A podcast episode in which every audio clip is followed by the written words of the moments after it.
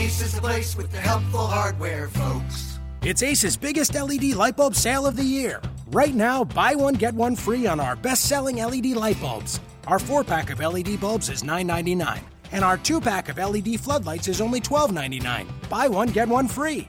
There's no limit on how much you can save, so stock up now. Hurry in. Buy one, get one free on long lasting 10 year LED bulbs now through Monday, only at your neighborhood Ace. See participating stores for details. You are Locked On Magic, your daily podcast on the Orlando Magic, part of the Locked On Podcast Network. Your team every day. Hello, Orlando Magic fans.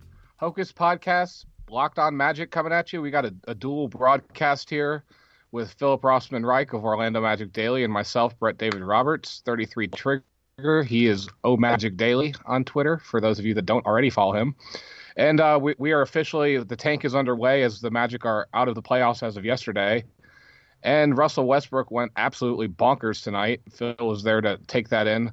Uh, I want to start first with Phil. Um, describe the atmosphere because I saw a lot of tweets about it, but it, sometimes on television you actually don't get the full picture. You, you know that. Yeah, um, it was it was as lively of an atmosphere as, as we've seen in the Amway Center this year. Uh, you know, I would I would compare it to opening night against the Heat, which was very I mean it seems forever ago, but that was a very crazy atmosphere. Um, but it was probably more similar to when like Golden State or Cleveland rolled into town, and there were a lot of uh, a lot of fans wanting to see you know the best players in the best player in the league or the best players in the league, and a lot of them were you know gasping and cheering when Russell Westbrook did his thing. There were MVP chants coming down from the rafters when Russell Westbrook was at the free throw line.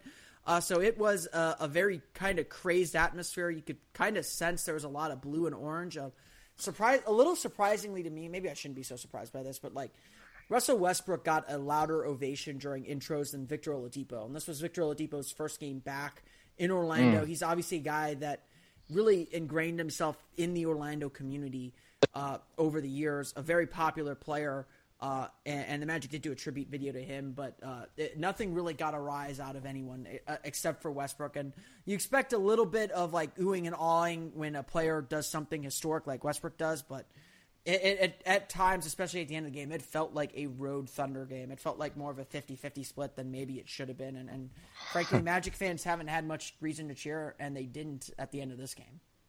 Right. Uh, I mean, he is an amazing all-time talent, and, and it's always been the case. I think even when the Magic were good, that when these these all-time talents come in, the fans want to see him. You know, yeah.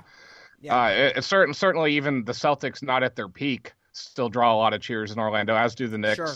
Sure. And it's something we've we've become accustomed to it to some degree, so it's not really all that shocking. But it, there's a there's a you can't help but feel a little disappointed now when when you hear the road team getting equal or sometimes even more applause than than your Orlando Magic. You know, especially especially I mean not that I mean not to take anything away from Westbrook, he did something historic, and you know I'm so close to the team that I don't think I've really appreciated what he did tonight, what he did Wednesday night. Um, you know, I, I I'm gonna at some point kind of sit back and just say, you know, dang, I, I just watched a, the highest scoring triple double in NBA history.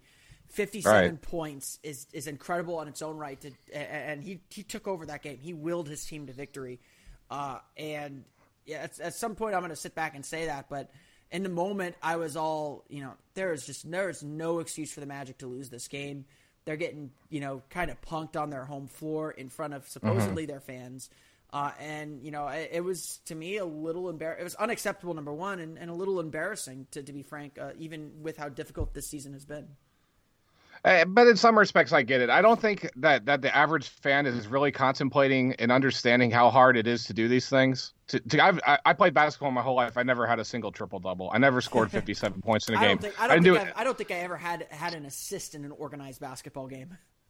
Uh, getting 10 assists is really hard if you're not a point guard anyway. So, I mean, the, the, what he is doing is absolutely incredible. And and because the, uh, Harden is doing something similar, and because the games are so high scoring, people are kind of writing it off and discounting it. And to me, that is absolutely crazy. I mean, scoring 57 points by itself is hard. Doing all the other things that came with it, the 12 rebounds and 11 assists, it hasn't been done before, folks. You know. And um, I'm sure there's people on Twitter right now saying something about his field goal percentage or turnovers or whatever.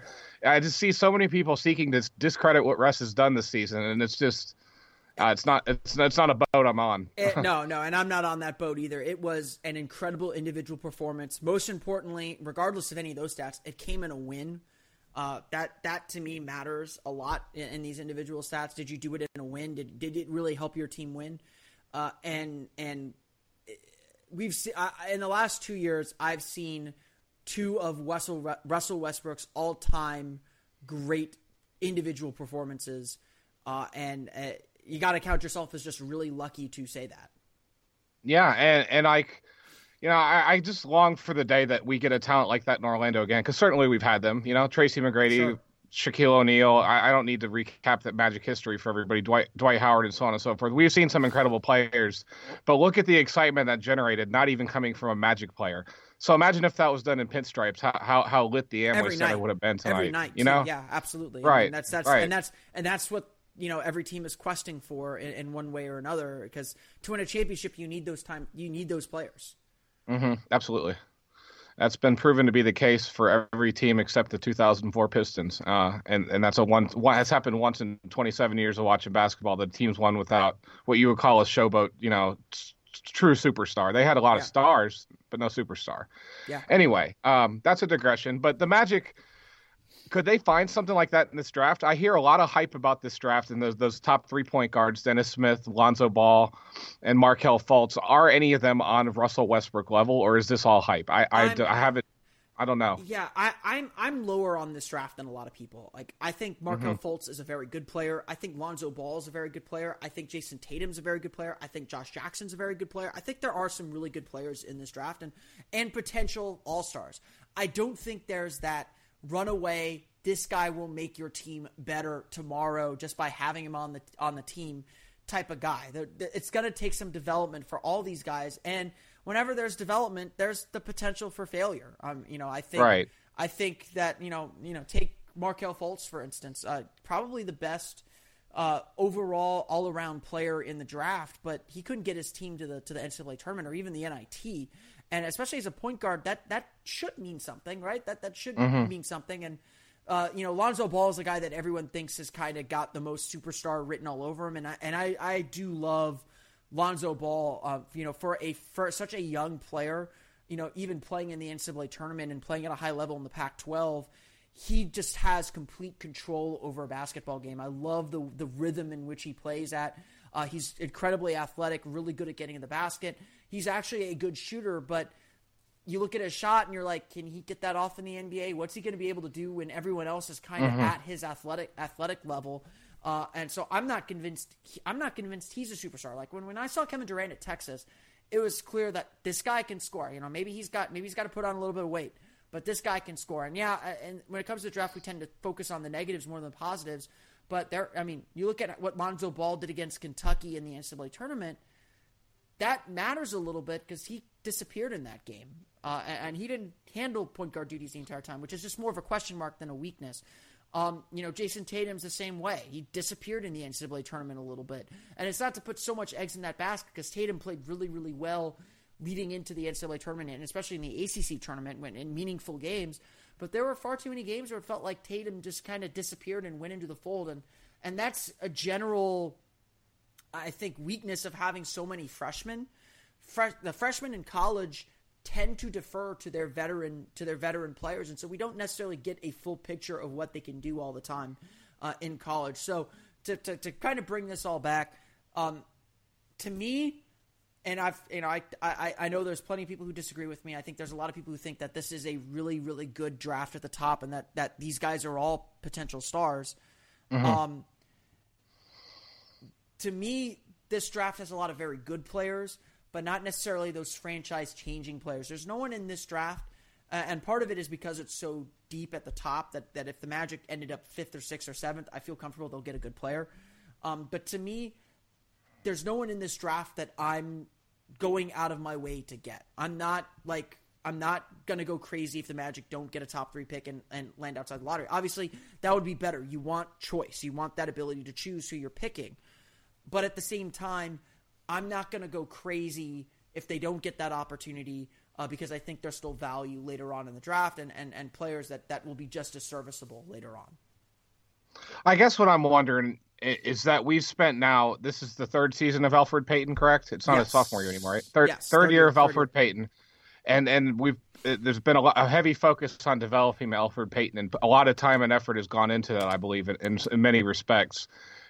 You land a top three pick. Do you just su- suddenly decide, well, we're going to roll the dice with a brand new guy and get rid of Elfrid Payton? Do you bring Payton off the bench? Do you bring the other guy off the bench? What do they do if they land a top three pick and the best pick is a point guard? Uh, I think you. I think you take. I mean, when you're drafting, when you're drafting that high in the draft, you take the best player available. Period. Um, I, I, I think uh, you can always figure things out later, uh, and, and you know, players still have value in the trade market. And Elfrid Payton will be a restrict, will be a restricted free agent next summer, uh, and so he might have some value as a as a trade piece for a team that that likes him in whatever role, or just wants to clear cap room. Even I mean, he, that that's a, technically an expiring contract if they want it to be, uh, but that high in the draft with the talent that's there, you take the best player available. Uh, for for the longest time, and and maybe I still feel a little this way. I don't necessarily feel completely this way after the season, but um, for the longest time, I always said about Nikola Vucevic, he's a fine starting center. You're probably not going. You're probably going to be capped at what you can do uh, because of his limitations as an athlete. Uh, so if you find a better option, you go for it. I feel that way about Elfrid Payton right now. Elfrid Payton is Right. a fine starter. He he does the job more often than not. But you're going to be capped at what you can do with him as your starting point guard. So if you find a better option, you go for it. And if you have to bring that rookie off the bench to start the season and eventually overtakes Payton, so be it. Um, you know, I think we all kind of sense with this Magic team, and, and this is kind of the backdrop to all of this. We all sense with this Magic team that there's going to be some change in the front office this summer. Um, I, I think we all kind of feel that that's going to happen at this point. Uh, how will a new GM view Elfrid Payton? Because Elfrid Payton is kind of Rob Hennigan's guy. That's that's the hill Hennigan Hennigan essentially died on with Scott Skiles. Uh, and if you're gonna a new GM is gonna have a different idea of what and what Elfrid Payton is and what value they can get for him and and what's better than him. Uh, you know, uh, going back to the draft a little bit, uh, De'Aaron Fox to me from Kentucky, to me he was what what how he played in college is I think how we all envisioned Elfrid Payton playing. Like he gets away with not having a good jump jumper because he is so good at attacking the basket and finishing around the rim and doing things that Payton's really struggled to do consistently at the NBA level. Now, who's to say Fox is going to be able to do that at the NBA level too? But uh, you know, at, is is a, is a new GM going to value De'Aaron Fox more than Elfrid Payton? Possibly. I, I don't know if I would. I think that's probably where I draw the line. But Markelle Fultz is a better shooter. Lonzo Ball is a better shooter. Uh, you know, Dennis Smith is a better shooter and scorer, and, and that's more of what the Magic need right now than than maybe what Payton can provide. You know what kind of interests me, and there's absolutely no traction to this on a real level, but I've seen uh, some of my colleagues over at the Bird Writes for SB Nation Pelican site speculating that Elfrid Payton would be a real nice fit in New Orleans, and he's of course from there, and they love and they love him there still. Um, you think that ever be in play, or is, is that just pure speculation on my buddies? Um, you know, I without knowing too much about New Orleans point guard situation, I mean, they, they're pr- are, they're probably going to lose Jrue Holiday this summer, right? Um, he's It's a free, he's, they he's they they're gonna have to pay him. They're gonna have to pay him the max, and then they'd have to keep room for Cousins. Which how do you fill out the rest of the roster if you do that? So that's Yeah. that situation. And then they also have a really nice backup in Tim Frazier, who I think Tim has a ton of not bad. potential. But he's also 26 years old, so uh, maybe that potential and upside might not be quite what I think it is. But he's a pretty good player, really. He started out the season very nicely alongside Anthony Davis. They just had no one else doing much of anything, so they went 0 and 8. And um, now he's not Jrue Holiday now, but Jrue Holiday is a one-time All-Star and uh, one of the better point guards in the league, yet still about average for a starter when it comes down to it, which is shocking. But there's that many good point guards in the league, and and when it comes right down to it, I think you need a top ten point guard to, to really contend. Uh, and I don't think I don't think Holiday is that. I don't think Elfrid Payton is that. So I think both of these teams, the Pelicans and Magic, are going to be searching for answers. And maybe New Orleans might think they could get a bargain on Elfrid, bring him home uh, because he's Yeah. from that area. My- he played my- there. So. My, thinking about it a little bit more, my concern with with Payton going to that team is we saw what Payton did when he had two bigs in Vucevic and Ibaka this year, and it just it did not work. Like I mean, that, that was Right. one of the things. His, his inconsistency was as much a product of Ibaka and Vucevic clogging the lane because teams know that that they can lay off Payton. So I just I don't think Payton's the right point guard for the Pelicans with what they're trying to do with Cousins and Davis. Now, if they move Cousins again, perhaps you know, which which maybe is possible, maybe it isn't. But if, if they decide to move one of those two bigs, maybe that frees up some space. Um, Davis might be a better uh, center to play with Payton, but uh, the, the, I mean, the issue with Payton is um, I don't know if he's a starter in this league anymore because you've got to play through him with the ball because when he doesn't have the ball, what's he doing out there? Because he's not spreading the floor. He's not. He's not doing any of that. Right. the court spacing thing was something that I keyed in on is going to be a problem from the very beginning of the season, and it has been. Um, the Magic have another middle first round pick that, that they obtained from that trade with, with when they dealt Serge Ibaka. It'll be maybe in the early 20s, really, actually not true middle. But uh, are there any shooters in that range you, have been looking at or targeting or thinking about? Um, you know, I, I honestly, I, I'll, I'll, this is completely my fault now. I've not done a ton of research on the players later in the draft. It seems like later in the first round, there are a lot more kind of those rangy bigs and, and tweener tweener fours threes uh, that mm-hmm. are really athletic but don't really have a, a clear fit in the NBA. Uh, one guy though that I do I am keeping an eye on and, and I'm interested to see how he fares uh, in in the pre-draft workouts is uh, Alonzo. Oh, sorry, Allonzo Trier from Arizona. Uh, he was actually, I, b- I believe he was actually their leading scorer this year. Um, not a bad shooter, not a bad scorer. Probably a guy you want to bring off the bench. Like I, think later at, at, the twenties in the first round, you're looking for guys that are going to come off your bench and, and play a role. Mm-hmm, uh, but mm-hmm. Trier can work with the ball in his hand, create a little bit for himself, uh, and, and, make three pointers when left open. Uh, the reason that he's kind of slipped a lot of draft boards was he was suspended the first half of the year for taking a banned substance. Uh, and so I think he, he's going to have to explain himself a little bit in uh, pre-draft workouts and interviews. Uh, but th- this kid, you know, was a leading scorer for a really good Arizona team. Uh, I think mm-hmm. he has a lot of the tools that that you're looking for from a bench NBA player. Maybe not a pure three point shooter, but someone who can be a, a seventh, eighth man, you know, secondary ball handler uh, in a second unit. Uh, and I, and I think that that's a pretty safe. That's a much safer bet later on in, in, in the draft or later on in the first round. That also sounds like a healthy Jodie Meeks, and boy, would it be nice to see him stay healthy for a full season because he's he's a flamethrower, and I think he's a guy you want on your team when, when it gets good too. You know, he's he serves a very valuable role.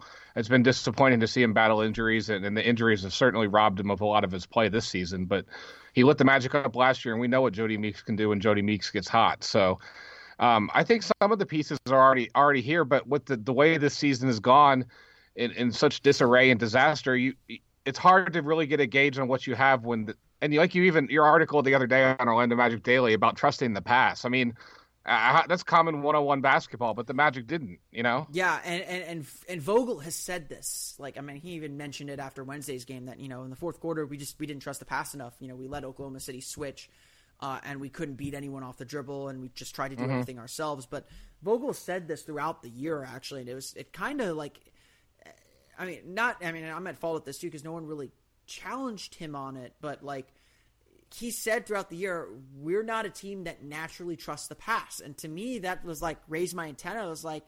That's mm-hmm. not a good thing. Like, like I, I get he's trying to say that that's not a good thing, but uh, that's for, for this team, especially with the way that they they're supposed to play offense and the way they need to play offense.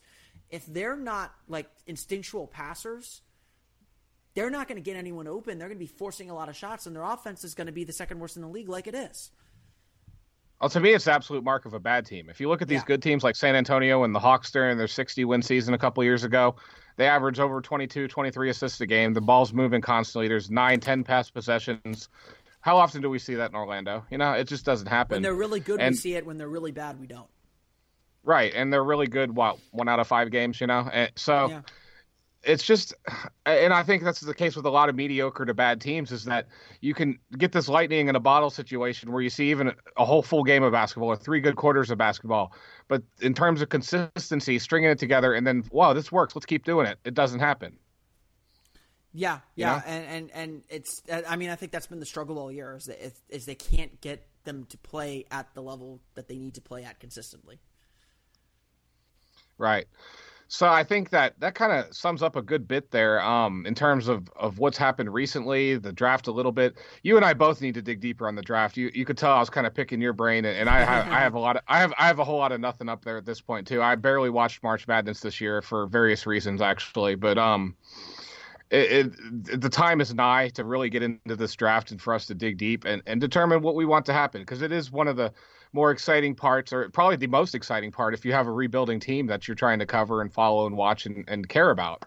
Um, and this isn't a bad draft, obviously, with all the hype it's received. But I, I personally, I can't stand on both feet and say that I think this draft is good. Other people do, and I'm willing to take their word at this point. Um, but but you know I, that's I, I might be and I might be selling this draft short. Like there are good players in this draft. Like if I mean, I, a lot of people have hit me up saying, "Oh, why are you still kind of covering this team like they should be winning?" And it's like, well, a, I'm holding the Magic to the standard they've set for themselves. They've they've told us they want to keep winning games, so I'm, I'm judging them on that standard. But mm-hmm. B, if the Magic fall from fourth to fifth in the lottery odds, I, I don't see much of a difference there. I don't think I don't think that's that's a big deal. Like if they fall to sixth or seventh, then we're getting into, into danger zone. That oh, they're not going to bring in an impact player that can that can help their team you know, relatively quickly next year. Um, but at the end of the day, it's a lottery. They're not going to fall into the bottom bottom three at this point. Uh, I, I, don't think that's possible. Uh, right. And and so they're going to be depending on luck. And you know, at the end of the day, one rookie is not going to change things. And I, and I, still think the Magic want to win sooner rather than later. I don't think they're going to go into a massive rebuild even with a new GM. And that's going to be that's going to dictate a lot of the decisions that they make in the next four months. I think when it comes to the aspect of, of missing out on the top players, it all depends on who you ask every year. You know, uh, even amongst the great draft draft experts, there's a lot of variation in their opinions. Uh, if you talk to my co-host Chris Chartier, he'll tell you a top three pick is absolutely necessary. That the top three players separate themselves a lot from the rest of the draft, and he's dug into it. So you know that that's his opinion. I trust his opinion. Sure. I don't happen to share it because I don't have one yet. But uh, some people are going to say that you know this guy's can't miss, this guy's can't miss, and then there's a big separation. I, I don't know enough about this draft to, to be able to, to make those kind of statements yet, and I'm not going to do that. I don't like talking out my butt and making no sense. So, um, but the the Magic, you know, they disappointed us in many respects this year. Uh, I we both had them pegged for 35 wins, if I recall. This year again, I, I expected to repeat. I think I think I had them at 40. I thought they'd improve, but still miss the playoffs. Yeah, I had a repeat of 35, and and it doesn't look like that's going to happen either. They're, so they're going to um, come in at 30. It looks like. Yeah, and they're on pace that's 30. Well, well, the first year of this rebuild under under Vaughn was 28 wins. Uh, it was 20.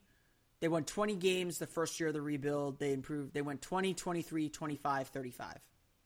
Ah, yeah. So it was worse. Okay, so there's been some so there's been some form of progress. I can't say none's been made, as I've been trying to say. That's what I tell everyone. Um, yeah, there's been a there's been a little progress, just not quite what we hoped for. And like you said, last time we podcast, which was probably three or four months ago, I'm not even sure. You said sometimes rebuilds don't work out, and they don't. You know, sometimes they don't, and and that's the case here. But that doesn't necessarily mean, like you said, that they have to scrap it all and rebuild again. Uh, they can tinker, and if if the tinkering aspect is is really what the team's going to do, would you expect that Rob Hennigan remains the GM then? Probably. No, I, I think that if no. I mean I, honestly, uh, you know, I'm you know, I'm still kind of forming these, this opinion, but uh, it, it, the way the Magic marketed this season to their fans was that we are aiming to make the playoffs this year, and so for them to not only not make the playoffs but take a step back, it feels like they need to save face and say to their fans, you know, we screwed, you know, we screwed up. Here's the scapegoat. I mean, regardless of who gave the order or, or what the decision or how the decision came to be that the Magic wanted to make the playoffs this year instead of, you know, kind of continuing to, to, to progressively build, they made that decision and they didn't get there. And, and so it just feels like they have to save face for the fans. On top of all that, it's been five years now, or almost it'll be five years at the end of the season. The team made slow but steady progress and then took a big step back. And now you're sit- we're sitting here asking like, well, what do the Magic have? What what are they building around? And the answer to that question is still really unclear. And so I think to some extent, you know, and and, I, and I've been a Rob Hennigan defender for for a while now, but to some extent, they need new eyes on the problem. They just need a new voice, or they need a new perspective on the issues that they're facing that that Rob Hennigan's not giving them because he's he's kind of built this team from the ground up and hasn't been able to solve some of their key consistent ongoing problems. And, and so for me, it just it, it feels this way sometimes with coaches too. It just feels like the coach has done everything he can, and it just isn't working anymore. I, I just kind of feel that way with Rob Hennigan. Like he he he he did about all he could. He he took some gambles. They didn't pan out. The team took a big step back this year on a year that that felt like had a lot of pressure to it, and it results matter at the end of the day too in this league. Mm-hmm. And so it just feels like it's time. It just feels like it, the Magic just you know even even if Hennigan did every step right and everything just didn't work out for one reason or another, those deci- that that decision making process or his judgment on those decisions, even if the process was absolutely right for the way that he made those decisions, it, it just feels like it's time to get a new new set of eyes on the problem and, and, and get a new perspective on things.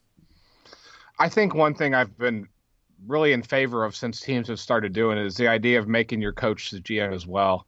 I, I feel like they handed Vogel a roster that he wasn't sure what to do with because it wasn't stacked with talent, and he had to adapt to that roster. I'm not saying the answer is to give Vogel the GM job necessarily. I'm not saying it's a bad idea either, but it, it should be in consideration. Uh, the one thing that did catch my eye a couple weeks ago, though, however, was um, the report that Doc Rivers was being considered for a GM job. Would you be in favor of that if, if Doc were to come back as a GM? I, I don't know if I'd be in favor of him coming back as the GM because he's had a spotty track record um, with the Clippers as a GM. Mm-hmm. Uh, but I do think that there would be some benefit to him returning. Um, I think that, you know, when the Magic were at their most successful, they had kind of one guy who had the owner's ear on the business side and one guy that had the owner's ear on the basketball side. And, mm-hmm. you know, honestly, I think a big turning point for the Magic's franchise history was when Bob Vander Weide resigned. Because Bob Vander Weide, you know, was uh, Rich DeVos' son-in-law. He was essentially the owner's representative in Orlando, and the way the, the, the team was structured was Alex Martins ran the business side, and he reported to Vander Weide, and Otis Smith ran the basketball side, and he reported to Vander Weide. And so when mm-hmm. Vander Weide resigned, you know, and Alex Martins took over kind of both, and he became the day-to-day representative of the owner of ownership. Um, mm. And and I mean, I, a lot of people want to want to harp on Alex Martins for meddling too much, but the, the fact of the matter is, he essentially acts as the DeVos family when they're not around. Right. And so, I kind of think the Magic need to get back to a, a, a business structure where there is someone in the room who has a lot of who has enough basketball cachet to garner ownership's respect and ear independent of what Alex Martins does. Because I mean, as much as people want to want to say that the Magic should fire Alex Martins, he's he's the problem, and, and maybe he is. Who knows? Alex Martins does his job. He's in charge of the business of the Orlando Magic, and the on-court product matters, and and he certainly should share some blame for that. But he's got other business ventures he's worried about.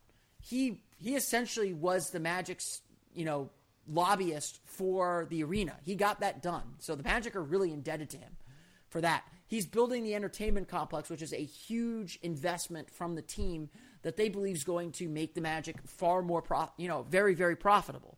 So he's not going anywhere. I'm sorry. I'm sorry mm-hmm. for the mm-hmm. people that don't, don't, don't want to think he's going anywhere. But I think you add in a guy like Doc Rivers.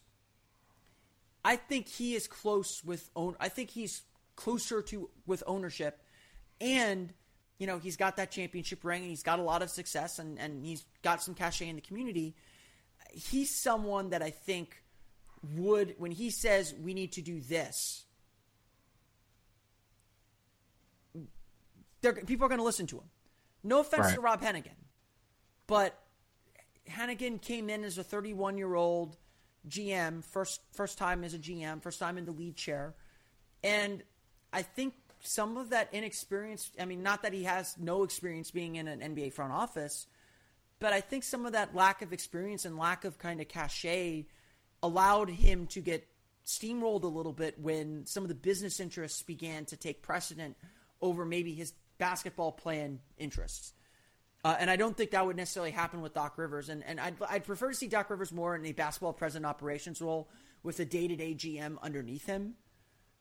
But I'm not totally against the idea of bringing in a guy like Doc Rivers to kind of be that guy who has a presence, has an NBA presence, has some cachet that when he says something about basketball, um, or he says something that might conflict with what you know the business side wants to do, he can say, you know, this is this is what we got to do, and and really explain it, and ownership will say, you know what, I'm going to trust your judgment on this. I, I don't know if you know. Certainly, Hennigan didn't start off right, but I don't know if Hennigan ever had the ability to kind of supersede the business interests of the team at, at, any time. And and this is all speculation on my part. I have no clue what the relationship mm-hmm. what the relationship is like. I think the Magic had a plan. They were committed to it for a few for a few years, uh, and then they got a little antsy about it. And, and I think any ownership group would get a little bit antsy about it after three after two three years where they really haven't made the progress they wanted to make. Uh, but I think I think you need that presence in there, and I think I, I, mean I think you need that extra perspective in there as well, and maybe not doing the day to day stuff, but making big decisions and kind of guiding the team independent of the business side, um, or a little more independent from the business side. Uh, I think would be very good for the Magic right now. I guess you know what's really excited me the most as far as the GM hire could go is our buddy Zach Oliver's report from the Orlando Pinstripe Post that Dennis Scott would be all over that job if he was offered it. Uh, I would be all about Dennis Scott returning, I, and I think the Magic. I, I, I, would hate to th- I would hate to think that I'm making a poor judgment in the same way I did when Skiles was hired as coach, just because of the sent- sentimentality factors. But Dennis Scott seems to have a good basketball mind. I've listened to him on NBA TV. I mean, he really seems to know what his stuff. I think he'd be a good evaluator of talent, and and the Magic fan base loves him. We already know. Uh, is that impossible? Is that just like pure speculation on the part of Dennis Scott and Zach Oliver, or is, is that something that could actually happen, Phil? Um, a- anything's possible. I mean, I think I think the I mean we're seeing the Pat Garrity rumors going around, and, and I think Pat Garrity's a little bit more realistic than Dennis Scott because because Dennis Scott he he was the general manager of a CBA team. He has no NBA front office experience, and so he'd mm-hmm. have to make sure he hired some really good guys. Um, kind of like with coaches whenever you hire a coach, you tend to go the opposite direction of the coach you just hired. So, like, the Magic went from Stan Van Gundy, Mr. Perfectionist, intense, yelling, to Jacque Vaughn, who was probably a little too hands off, back to Scott right. Skiles, who's intense and, and wants everything done a certain way, to Frank Vogel, who's described more of as a player's coach, just kind of an analytical guy, you know, not a yeller. Um, you tend to go the opposite way. And so, you know, people have thrown Pat Garrity's name out there, and he's really well thought of, and I think he'll be a GM one day you know, Dennis Scott kind of threw his name into the hat. You know, people are getting nostalgic and want Shaq to come back and run the team. I, I, don't think that's happening. Um, there's a zero percent chance of that almost. Of that, yeah. Um, yeah. But I think the Magic don't want to go back to the well of having a general manager with very little experience. I mean, again, yeah. not that Hennigan wasn't qualified. He obviously did enough to get the job in an interview and impressed them enough to get the interview uh, to, to get the job. Uh, but at 31 years old, there's a there's a you know just kind of realistically, there's a limited amount of time for him to gain NBA experience. And so mm-hmm. I think mm-hmm. they're going to look for someone who's had a little bit more experience in the NBA, you know, has a relationship with with the with the team already perhaps, but uh, is ready is someone who's been groomed and ready to take that lead chair. Um, I think uh, the rumor that's been going around about Travis Schlenk from uh, Golden State Warriors, I-, I think that's probably the direction that they head. Um, you know, I think there's there's definitely other there's definitely plenty of other really qualified candidates. You know, GMs are a little bit harder to scout uh, as far as who's who's available because you don't really hear about who the assistant GMs are or who the scouts are that are really making waves and inroads to, to, to get to get a lead to get a lead job. There's only 30 of these jobs out there, uh, but I think the Magic go with someone who's just a little bit more experienced and has a little bit more uh, cachet around the league. Yeah, I, I think that's that's a fair uh, breakdown of the situation. Any job of, of mega importance as a GM of a, a professional fan, franchise is, you want experience. You know that you don't you don't step into big position jobs usually in any field without experience. You have to start and work your way up. And so Dennis Scott probably doesn't have the laurels to just step in and do that. Uh, but then Magic again, Johnson but somehow then again, did. But then again, neither did Steve Kerr. yeah. So I mean, point. that there are plenty of examples um, where guys have gone from the broadcast booth to doing this this job and and Mm-hmm. have been successful. I mean, Steve Kerr was moderately successful with Phoenix uh, as a GM, and you know, I think I think what's important about Magic Johnson uh, uh, with him is that that was more about a relationship hire, but he hired really good people beneath him. Um, you know, Rob Pelinka, and, and this seems to be a growing trend around the league now, uh, hiring agents to be GMs. Rob Pelinka will do a good job as a GM because of what he did as an agent. But again, they still have to hire a really good support staff because um, a lot of people know what the GM does. You know, outwardly looking to the public, they think of the GM as someone who signs players, negotiates contracts, makes roster decisions. There's a lot more to that position than just that. They manage an entire staff of scouts who prep the team for uh, for games as well as scouting prospects for the draft. They you know manage an entire staff of you know video coordinators and uh, you know people working for the team. It's it's it's a big job. It's not just about you know how do we make this team better through player transactions. There's actually a business component to it that they have to manage as well. Yeah, I think that's that's a fair description for those that didn't know. Uh, GMs are the head honchos. They run more than more than just signing player contracts, as Phil said. You know, they they have to coordinate the entire team. That's why they're a general manager. But uh, I think we've covered a good bit. You know, we got GM in, we got draft, we got the most recent game and the struggles, and and what's happening with the season as it winds down.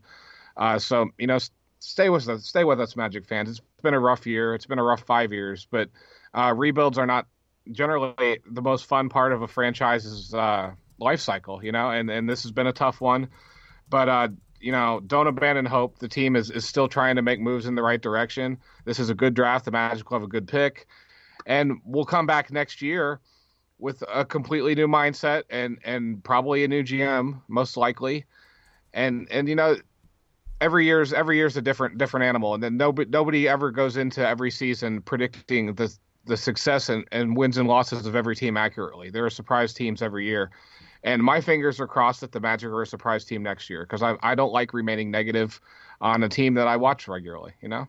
Yeah, and, it's, I mean, you try and find the positives, and you try to, and honestly, that may be part of the delusion of, of the team trying to win games to end the season is just find something positive to build off of, and, and I do think that's a worthy goal. And I, I've told people numerous times when you have a chance to win the game, you need to win the game. Um, you know, I, wins to me, I'm never going to complain about a win, uh, and and so you know, when you get those wins, you treasure them, you learn from them, you grow from them, hopefully, uh, and then you see where it takes you next year. I would not be upset if the Magic closed the season with three consecutive wins or something like that. You know, just end it on a positive note and come back with a fresh mindset next year, slightly different roster, maybe majorly different roster. We don't know yet, but we do. But we do know that there will be changes, and we do know that the Magic are committed to winning. They've proven that for almost thirty years now. Yeah, they're gonna they're gonna at least try to. They're gonna make an attempt to. Whether they're successful or not uh, is another question. Exactly. Well, well, we'll wrap it up there. This was Brett David Roberts of the Hocus Podcast. I have Phil uh, Philip Rossman Reich pinch hitting for my usual co-host Chris Chartier, and uh, you can hit Phil on Twitter at OMagic Daily. I'm 33 Trigger. Any closing words, Phil? Uh not too much. I, I enjoy your podcast name. I, I just want I just want to note note that I enjoy a solid play on words. Uh, and Yeah. you guys have a solid play on words for your podcast name. So I I, Well- I, I doff my cap to you. All, all, all credit goes to Chris Axman. He's the creative mind behind the whole ABPN and all the logos and names and everything. He's he's a creative little dude.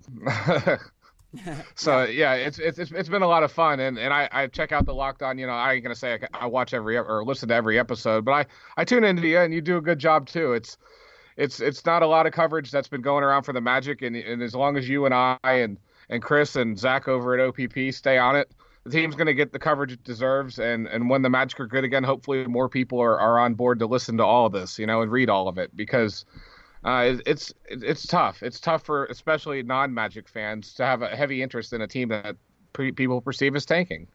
Yeah, And- it's, and we'll it's just- rough. you know? it's, it's been it's been a rough few years. Um, I mean that's the beauty of fandom, though. You got to believe that better times are ahead. And I do because it, it's proven to have been the case already. We, we've we've endured the the uh, the end of the T Mac era, which was a low, just just much like this one, and the next thing to come was Dwight Howard. You know, so we, we don't know what the next Dwight Howard answer will be in a draft, or even maybe some weird free agent signing like like the Tracy McGrady signing. But the Magic have proven that they're going to be a team that tries to win, and you know this is five years without the playoffs.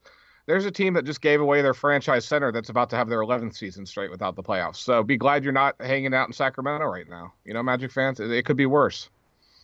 And, uh, hey, And- whenever this, whenever I, whenever I Sorry, worry about, sorry, Sacramento. Sorry, Sacramento, Sorry, fans. Sacramento. Yeah, whenever Yeah. whenever I worry about the Magic being dysfunctional, I, I, I do look at the Kings and the Knicks and say, oh, we're not them at least. Exactly. Sorry, and, guys. And if the Knicks want to, uh, you know, mess up a little more, that's fine with me because maybe Porzingis will walk here as a free agent. Everything will be all fine after all. oh man, I couldn't even say that without laughing. That's depressing. All right, we'll close on that note. Thank you, Magic fans. You are Locked On Magic, your daily Orlando Magic podcast, part of the Locked On Podcast Network. Your team every day.